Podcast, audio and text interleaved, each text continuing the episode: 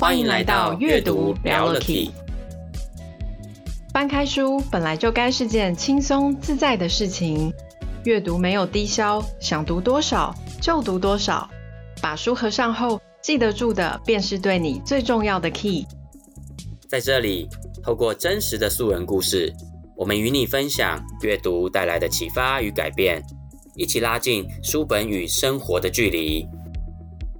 Hello，欢迎来到阅读聊了 k。今天呢，我们要来跟大家聊的这本书叫做《初心》。那这本书呢，是在二零一三年的时候，由我们台湾非常非常有名的一位主厨江振成他所出的这本叫做《初心》。那今天我们为大家邀请到了跟我们聊聊这本书的呢，也是之前有上过我们的节目的邱聪元教练。那今天特别邀请邱教练来呢，其实我觉得非常符合，刚好今天他来跟我们分享这本江振成的《初心》。那其实因为邱教练的部分呢，他就是专业在帮大家做一个职涯定位的部分。那他现在呢，是我们杰作国际专业教练的这个职涯定位的教练哦。欢迎阿忠教练。Hello，各位阅读聊了 Key 的听众朋友，大家好，我是聪元，可以叫我聪元教练了哦。阿聪是绰号，阿聪是绰号，好，所以是不是我们等下都要称那个叫做聪源教练？教练，对，聪元教练可以了，好，可以，都可以，教练也可以，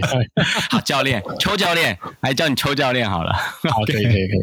好好。那阿聪，我想好奇先问一下，好像当初这本书是二零一三年出的嘛？那你那时候是怎么会刚好接触到这本书呢？呃，这本书其实应该说江振成这个人，其实是我在，嗯、因为这本书二零一三年，但是我其实二零一九年才认识到这个人。啊，那原因是因为我当时就是上了人生定位的课程，好，也就是我目前正在推广的课程。那那个那个课程工作坊里面呢，这个我呃。帮我们上课的教练，他当时就啊、呃，他在探索天赋跟热情的中间的时候，他带到一张 PPT，好、啊，就是江振成的照片，然后他就提到世界名厨江振成有讲过一句话，呃，他讲的那句话就是：你一定有件事情做得比别人强，做好它。嗯，对，那个感觉就是哇，对，我一定有件事情做得比别人强，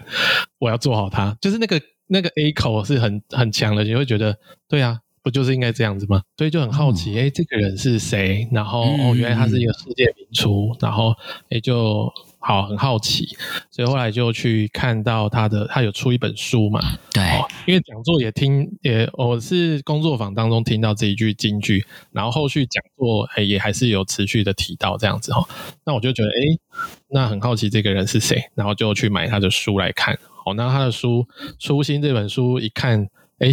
看下去就不得了，因为很顺畅的看下去。然后我甚至我还印象很深刻哦，啊，我我这这这本书的读书心得有写在我的这个粉砖上面。然后我那张照片是在一个小木屋的一个角落拍的啊，就是我我出去跟家人旅游，然后在住在小屋屋里面的时候还。在读这本书这样子，我可以，我想要岔题问一个问题，就是你看过他的书，啊、你有吃过他的他店里面的东西，或者是他煮的料理之类的吗？没有，可是有感受过他的那个做这个料理的一种感觉哈，是为什么呢？因为我除了这一本书，我有买他的第二本书，叫做哎，不对，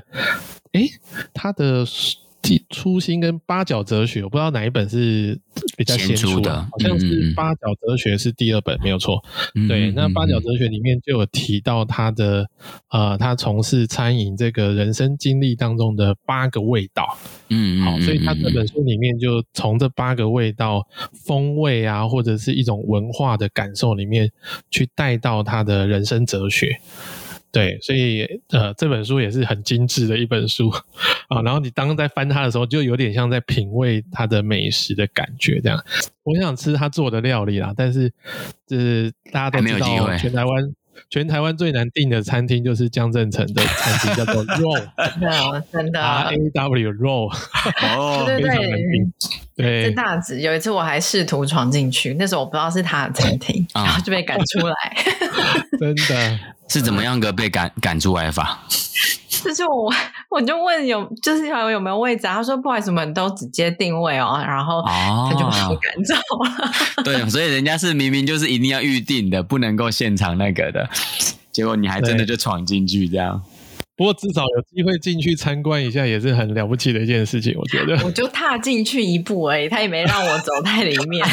哇，他真的是管的很。人家真的是很有要求的，对啊，对，就是你只就是真的是好好的去服务那一些有预定的。我觉得这个看看起来很像对一些没有预定的人，或者第一次或者路过的人，好像很不友善。可是其实那是因为他们有他们自己的一种坚持跟原则在里面。我相信，我觉得他应该是一个对细节或者是各方面都很、嗯、很讲究的一个人。对，嗯，没错，感觉得出来，是这样子。嗯，那阿忠，你可以帮我们这本书，等于说先为听众朋友们。也可以介绍，就是今天这个初心里面的这个主角江振成嘛，可以帮我们多介绍一下他吗？呃，大家如果比较不认识他的，我觉得这个呃，这个认识他哥哥，不认识他哥哥江宏恩破梗了，你竟然破梗啊？真的吗？就是要讲这个，对对对对，他的哥哥就是那个江宏恩的江宏恩飞龙在天的那个主角，真的是他。天秋飞龙飞秋天。我们又透露年龄了啦！呃，熟能详的八点档，只是一样名字啊？是真的，真的是他的亲哥哥，他的亲哥哥叫做江宏恩，没错。对，那其实你从江宏恩的身材就可以知道，嗯，这个他们的外貌是颜值都很高，他们家的胸很高啦，对，颜值很高。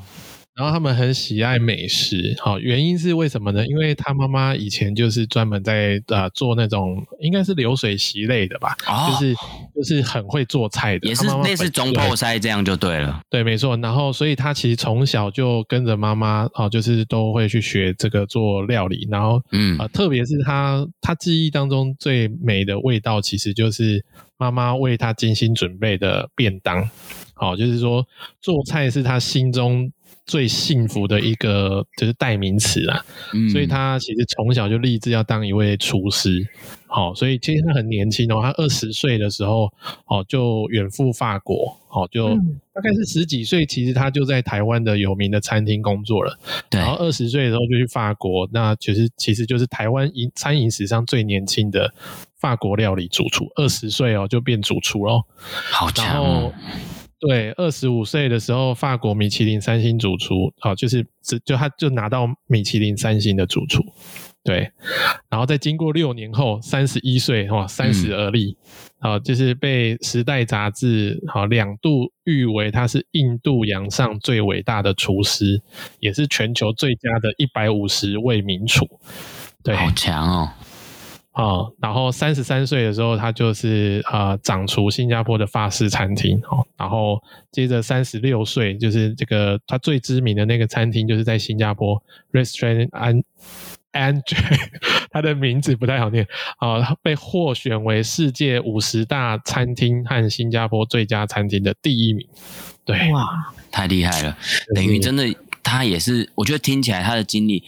真的可以称他是我们的台湾之光哎！我觉得听起来他好像就是很很顺遂耶，而且就是在很年轻的时候，嗯、就是没几年就一个很高的成就，有点一路开挂的感觉。对啊。对，虽然是这样说，可感觉是诶、欸、很顺遂。可是他真的是年轻的时候，他下了很大的苦功，就是他做很多事情，其实包含严长寿就对他评语说，就是隐藏在江振成背后全心投入、不屈不挠的勇气和毅力，其实是台湾年轻人要去努力的方向。也就是说，他不会。跟现在的年，他年轻的时候就不会像现在有很多人就是躺平啊，哦，或者说啊、呃、安静离职啊，而是他很全心全意的在投入他的工作，他的职业。好，所以我觉得那个就是我们，包含我在做职业定位的时候，我们常在谈的一种热情。我们真的要投入到我们最喜爱的事物里面去。你那种全心投入，其实它带给你的感受是很兴奋的。好，然后是你会感受到做这件事情很值得，很愿意，好花这个时间下去。所以他再怎么样苦啊，其实十几岁的时候其实就是磨练很多。其实。不一定是很顺遂的，好，只是说因为前面的努力跟累积，他才有办法到像他最经典的。我记得我看他的那个书《初心》里面，还有纪录片都有提到他，他是光是在法国在做料理的时候，那个他当时指导他的师傅就是叫他要去削这个上万颗的马铃薯。哦 就是要很很精准的拿捏呐，每一颗的大小跟它的重量跟它的湿度那些都要掌握的很好，所以它其实是经过一番磨练才有办法造就这么高的一种厨艺的。有诶、欸，听说他到那个餐厅的时候啊，他就从厨房里面最基础的工作，然后就被指派就是处理马铃薯，然后他真的就是每天哦，就是做。洗马铃薯、削马铃薯、切马铃薯、煮马铃薯、炸马铃薯，所以所有东西就只有跟马铃薯，而且整整两年呢。他碰马铃薯碰两年，对，所以人家就说，如果你只能就是碰一个这个东西食材，只有碰一个食材，而且听说是其他食材都碰不到哦，就是马铃薯，然后整整两年，不是两个月而已哦，两年只让你碰马铃薯。对，但是他真的很坚持，而且他后来好像还很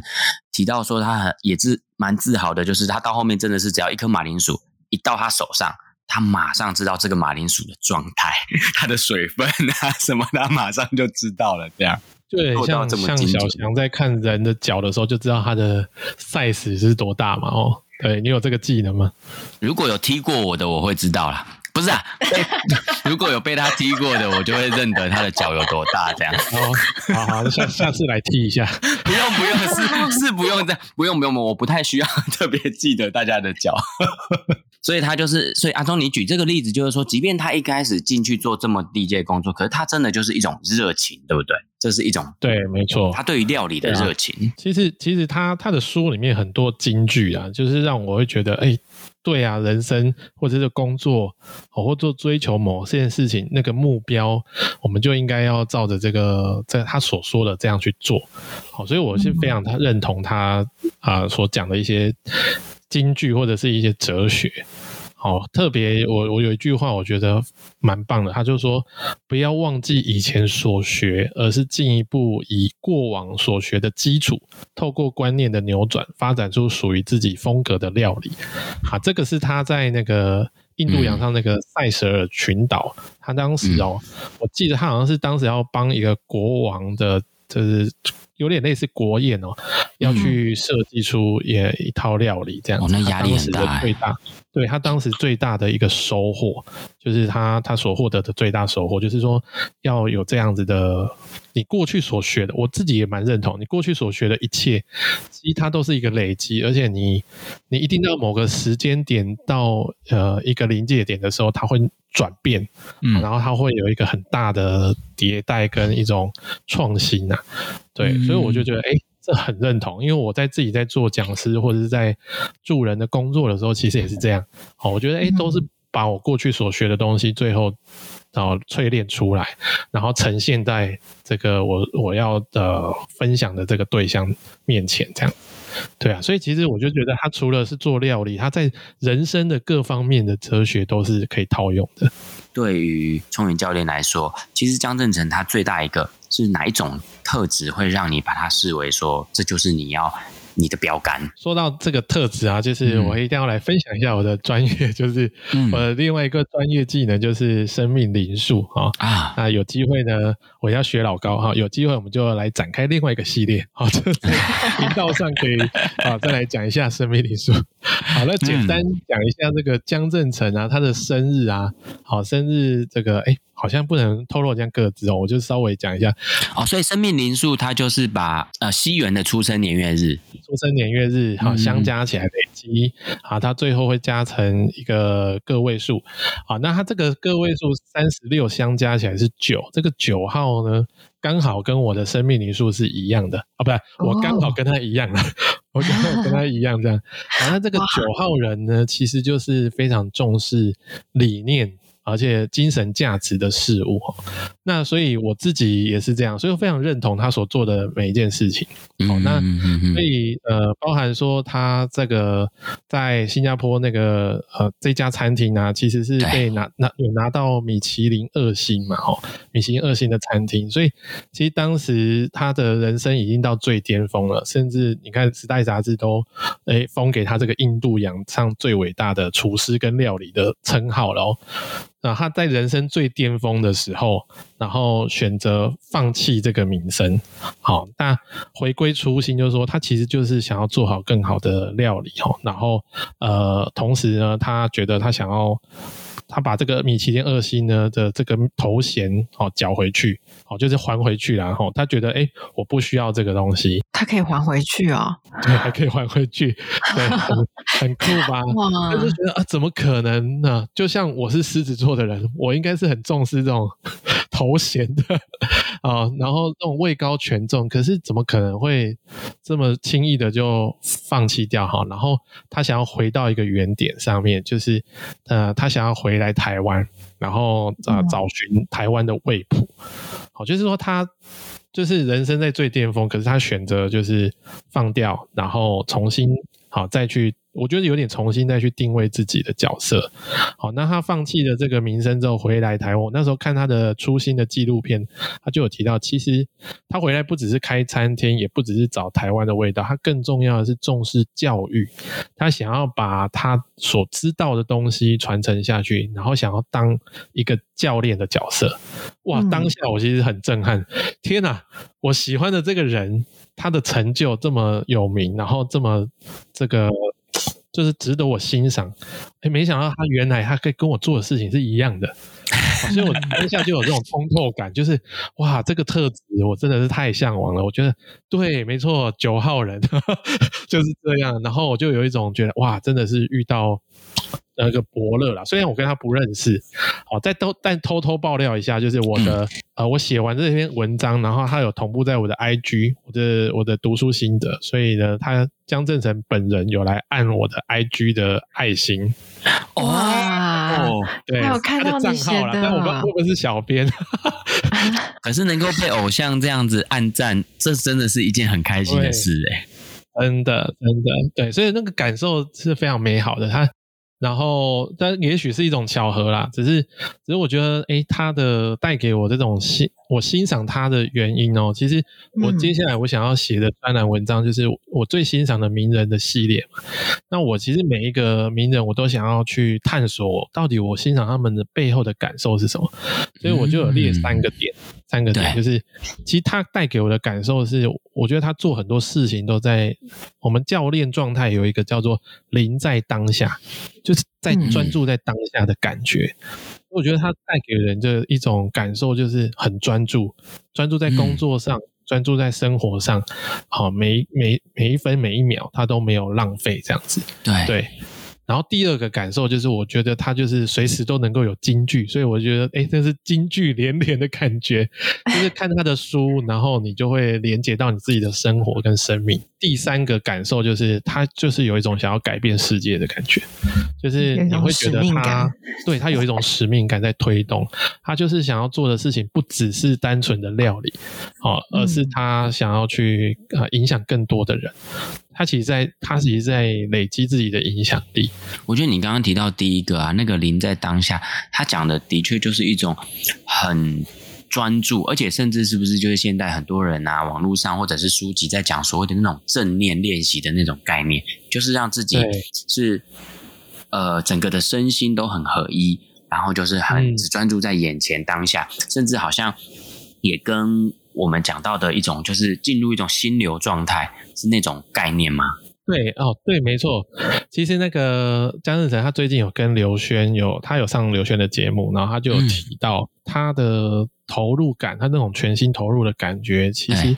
他就会很浑浑然忘我，然后很进入在那个领、嗯、这个那种那种，就像心心流的感觉。那刘轩后来其实跟他回馈说，在心理学上，哦，这样的状态就叫心流。他才知道哦，原来有心流这个词，这个词，他其实就是你看，你就知道他多投入在他的工作上，跟他他的创意上面哈。其实他其实对外界，他其实如果不是他自己的专业领域里面，他不会有那么多涉猎嘛。可是他就是因为很打磨自己的东西，然后他又有不断去跟呃跨领域的人合作。好，所以包含他回到台湾啊，他就是有做这个大师班，就是呃关于创业方面的，好，他也是有呃带一些人上这个课程，所以你会觉得他哇，他真的是一个很有使命，而且很忙很忙的一个状态，对，所以我觉得，哎、嗯，你当你有一个欣赏的人物，然后哎他在这种状态底下，你也是很想要去追求这个这样的状态的时候，其实你。你会觉得你自己的忙也不会多忙，因为还有一个比 你更忙的人在前面，对、哦，所以你会觉得是想要成为这样子的人。那你讲到说他常常会有金句，是指说他纪录片里面啊，或者是说在他书里面很常出现。这样的一些家具就对了。其实，在《初心》这本书里面，我我很喜欢他讲的两句话。他说：“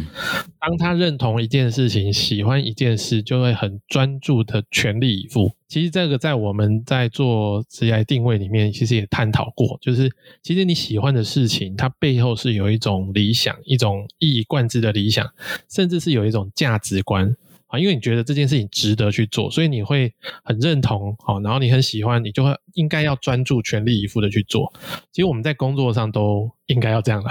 对。嗯、然后另外一句是他说，就好像哦，他其实是呼应前面这一句哦，他说就好像千里马遇到伯乐，我不知道自己的极限在哪里，但背后总有一股驱动的动力，不断推动我往前迈进，鞭策我突破极限。这样大家都会觉得，哎。他很忙，然后他所做的事情，甚至这个最近跟他合作的一个呃艺术家，都觉得这个。跟江振成合作就有点像在修行，因为呢，江振成对于这样他们要合作的事情呢，他就会有很多的细节啊，会去要求，就是永远都没有满意的一天呐、啊，那种感觉。对，所以他会一直不断的去突破极限，而且去看到他看某些事情或某个艺术作品，好，或者是美食料理，他其实有一定的执着。好，然后他会希望那个事情呈现出来是最最美好的、最完美的状态，所以他会不断不断去超越自己。然后当他在做他喜欢的事情、他热爱的事情的时候，他一定是就全然投入了。甚至他妈、他太太跟他妈妈都觉得他真的有点忙，忙到会忘记照顾到家人的时间这样子。对，诶，其实我这样听起来啊，我会有一种感觉，就是我觉得他也是一个。很幸福的人呢，就是所谓幸福是说，因为我觉得一个人如果他在他一生当中，如果有机会找到一个真的让他自己觉得很专注，然后很心无旁骛，甚至他真的就是有一以贯之的一种热情的事情的时候，其实我觉得这个人的状态就是一个很幸福的状态。那不知道对书里面有没有提过，他当初很早很早以前，他是什么时候开始立定这个志向，就是在料理这件事情。因为我记得他蛮有趣的一件事情是，然后我知道他好像曾经有过经历，真的年轻时候去当过短暂的 model，可是他还是转身，还是投入在他这个料理，他有那么强大的热情。但书里面有提到，他大概是在很小嘛，很多小的时候就有立定这个想要投入厨艺的这个志向嘛。因为我觉得这真的很幸运，可以找到自己的热情。其实他高中就去知名的法国餐厅，就是开始打工了，所以他是一天当两天用哦，很辛苦哦。你说半工半读这样子？对对对对对，还在念书的时候就已经去餐厅工作了。有一些高职，有一些高职就会有实习的机会嘛，所以他是从这个的打工的时候开始的。所以他真的是这么小的时候就已经知道这个是他的热情所在了，没错没错，他很小就立志，年轻的时候大概高中国中这个时候就就立志，他要成为一名厨师，嗯，所以很多同学都在玩的时候，他就开始去打工了，然后其实他就很明确，他。就是要从朝这个领域这样子去发展，所以其实我们在谈人生定位，也是在讲这件事情。你越早知道自己的定位，你越清楚自己最擅长、最有热情的事情，好，然后投入到你所关心的领域里面的时候，其实就会就会帮助你更清楚，你不会很茫然，对你的生涯不会那么容易就茫茫然的这样子。我觉得这个这个好难哦，就是真的很就是就是找到热情这件事情，因为像他在这么年轻，他就呃他就知道这是他要的，所以他后面做的事情就是全力以赴嘛。对，可是可是我觉得很多很多，就像小翔说，就是他觉得、嗯、呃能够这么早，或者是很。不管是早晚啦，就是如果能找到自己热情所在，其实是一件很幸福的事情。因为你找到之后，你你剩下要做的事情，就只是像像江振成一样全力以赴。对，一切就水到渠成，就一直、啊、一直不断的突破这样子。对，嗯、因为像刚刚讲的，就是临在当下，也是因为热情，你才有你才有办法去 focus 在每一个当下跟每一个细节，甚至是说，就是你会一直去想这件事情，然后它融入到你的生活，还可以生出金句，最后还可以长出使命感，嗯、想要贡献更多。我觉得这其实都是他的起点，都是热情。像我刚刚听那个聪云教练跟我们分享说，江正子他在国高中就这样去餐厅工作嘛，因为找到他的热情。我就回想，其实我也有哎、欸，我刚刚突然想起来了，我以前国中毕业的时候，那个暑假我就去知名连锁的牛排餐厅。打工 这有你的志向吗？就是我现在想起来，就是同样这样答，为什么我我没有觉得我找到我的人生志向的感觉？然后，然后高中毕业的时候要升大学那个暑假，又投入了餐饮业，我去了知名的锅贴连锁餐厅打工。对对，可是为什么我这你看我这样两两次的这个暑假打工，虽败犹荣嘛？虽败犹荣，那个也没有败，就我学我可能我 学习到的是不一样的。是说那个知名的锅贴餐厅，就是有一个，就是这个棒球界，虽败犹荣，犹荣就对了。你强调是犹荣，我们没有记录啊。哦，没想到聪明教练也这么幽默了哈。OK，所以的的确，我就想到说，哎，以前我也这样做过，所以很不一样哎。你看，每个人经过不不一样的经历，你可能在其中，你同同样做一件事情，可是你当你的心念是不同的时候，其实你获得的结果真的很不一样。江振成他在他学生时代的餐厅的工作经验，是让他真的找到这一生哦，他就要致力的这个。而且我相信，一个人如果找到他热情跟一生。就是他的使命的话，他每一天早上眼睛睁开，其实那个每一天都是充满热情。对，没错，他都会觉得每一天的活着的那个意义感是非常非常强烈的。哎，对，其实我自己现在呃，因为今年我才完成这个教练的认证嘛，那其实拿到认证之后，其实对我而言也是一个，我觉得哎，我开始要更专业啊，因为我。过去以往做讲师或助人工作咨询的时候，其实大多数都还是一种斜杠的心态哦，就是说，哎，我下了班之后，然后我来做这些事情。对。但拿到专业的认证之后，就有点像，你看江振诚他拿到了米其林三星主厨，对。当然我们是无法比拟的，只是说，对，当我们有一个。专业的角色，那其实同时也更多的责任啊，或者是使命感，你会想要去为这个社会贡献价值，就是那个价值感会更强。嗯、好，就是说我们虽然啊，我们有名名有一个名分，有个名声头衔，但其实你要做的事情更多是为社会大众提出一个呃，做出更多的贡献，然后让这个社会更美好嘛。所以，我们每个人如果真的都能够活出。独一无二的价值，你自己就是本身就是一个独一无二的价值的人，嗯、那其实你就可以服务更多的大众，嘿，是会更多的需要你这份价值的人，他会他会为你呃跟你买单，好，或者说他会接受你的这样的服务哈，或者是体验到你的这样的专业。对，那其实我觉得，你看若餐厅为什么这么难订，就是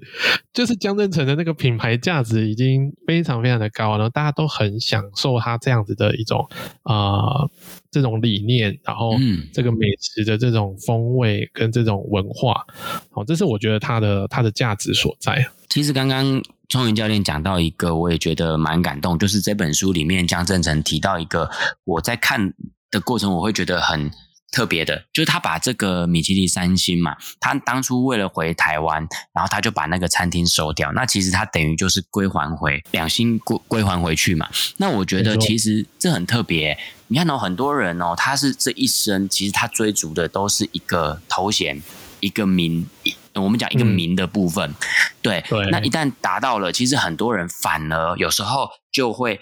被这个名就。等于说，他有点像是限制住了，或者有了这样的光环，他没有办法退回来，回到自己的本质是什么？其实，我觉得江正成能够做到这样，就跟他这本书的名称一样，就是因为他的初心，他一直守着他的初心，他知道他的初心就是他其实是想要把这件事情做好，他在意的是做厨艺的这个内容，他其实要的不是哦米其林三星主厨这个身份，他比起这个身份，他更在意的是做主厨的这个内容，把厨艺这件事情做好来这件事。所以我就觉得很扣回这个初心的部分，而且我觉得很也很特别。你说他很像是扣回初心，但是最后这个他回来做的事情，又展现的是一种他人生的使命的价值。所以是不是我可以用这个江振成的例子，感觉起来使命，我们有有时候看好像是一个我未来要达到使命，它好像是一个很未来性，是一个最终的结果。可是我发现不是诶，使命好像它又扣着是初心，又是跟最初。所以，最未来最终要达到的使命，跟最初的这个初心，好像这样子就被它连贯在一起的感觉。其实它是一致的，是同样的一件事。对，那个就是他一直贯彻的理想理念，那是没有放弃的，而且是没有放弃的。所以，我觉得我们每个人哈，在对，就是你有热情的事情，你有兴趣的事情，一定要去坚持。那如果你坚持到底，没有放弃，那个就是。最有价值的，你这个价值就可以成为一个专业。当然要结合你的天赋啦，这个天赋就是另外一个主题。只是说这个热情的坚持很重要。我我其实我其实大概这半年来也是有去一些大学，或者是帮呃跟年轻人做演讲分享。其实确实就感受到。大多数很多人，他上了大学之后，他很容易就遗忘了他有兴趣的事情或有热情的事情。因为其实很多人他上了大学，他就他就他就觉得，哎，这个科系好像不是我想念的啊，或者是我我没有热情在这个地方。对对对，但事实上，如果你在在假设青少年到高中到大学这个阶段，你能够很清楚的已经看见了，然后你一直不断坚持去做，就、嗯、就算失败了，你还是会还是会坚持在做，好，不断不断去打磨跟淬炼自己的话，其实你会很明确。你会很知道说，对，这是我要做的事。所以为什么你看从小到大，我们每个人都要励志，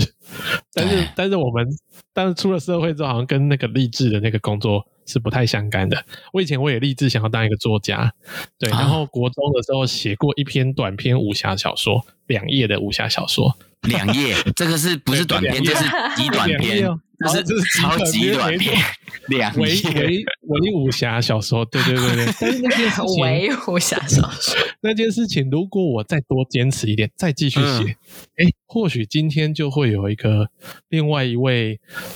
武侠小说。作家出现了哈，不要不要不要往那个 金庸这么这么贴近啊！但是我觉得，就是那个那个一定会有一些事情是我们做起来感受很棒的，而且我们很投入的哦。那个一定要去持续的不断去探索，甚至要聚焦。年纪越大，我们越要赶快聚焦，不然就会觉得啊，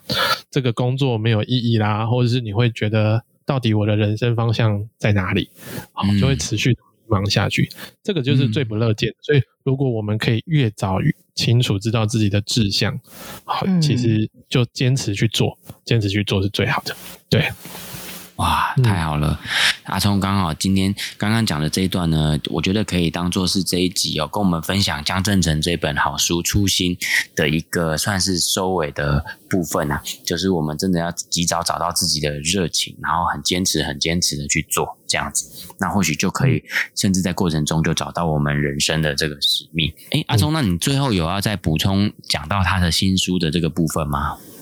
对，我觉得因为这本书啊，呃，后后最近他出了这个工作美学，工作美学，对，那这个、嗯、这本书有听说有十万字，就是大概是江正成从好像疫情前开始，啊、他就开始写，然后花了也将近有三年的时间，然后写出来这本书《工作美学》。那其实从初心到八角哲学，其实它也是一个连贯性。我我觉得它是一个第三部曲，然后，然后，所以他讲的工作美学，其实呃，并不是要谈论一些高深的哲学哈，而是他觉得。要在工作当中呈现美感哦，所以很多人他说，其实很多人常常把工作和生活分开来，觉得工作呢就有一种负面能量啊，负面的形容是压力的这种代名词。那所以很多人也会探讨说，哎，工作跟生活是如何平衡？那对于江正成来说，他自己说这个命题并不存在，工作跟生活没有分别跟对抗性。如果把工作当成一种美的职业，就不会只有赚钱这种无奈的对价关系。但我觉得他前提还是像我们刚刚前面讨论的，因为他对他的工作有热情，是他喜欢做的事情，所以他自然不需要去把工作跟生活用一种对立的方式分割。对，真的，嗯、就是那个那个价值感其实是来自于自己身上的，它而不是来自于别人给你的评价或者是老板给你的薪水来去决定的，而是我们投入的程度，我们。感受的那样子的美好，所以我觉得这个工作美学真的是每个人都会该学，嗯，每个人都该学，然后要学习怎么样让自己有美感，然后所以其实我今天今天我今天周一早上我也是到我的。台北的公司开会啊，然后，哎，就是因为我到公司开会，我就是会穿着比较正式一点，好，然后我就觉得，哎，非常有有仪式感。下了班之后呢，这个工作的那个衬衫、呃，西装裤都还没脱掉，然后就直接来跟大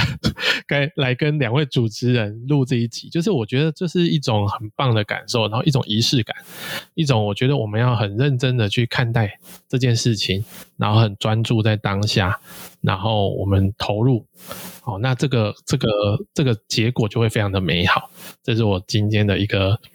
一个总结啦，是这样。OK，非常谢谢聪元教练。其实我觉得还有一个可以提供给听众朋友们的，也算是一个小福利吧。其实我们要怎么样找到自己的这个热情啊，跟天赋，甚至是。找到我们自己人生的这个使命感，其实这个也是聪元教练他，我们开头跟大家讲到，这也是他现在的这个专业所在哦，可以协助大家，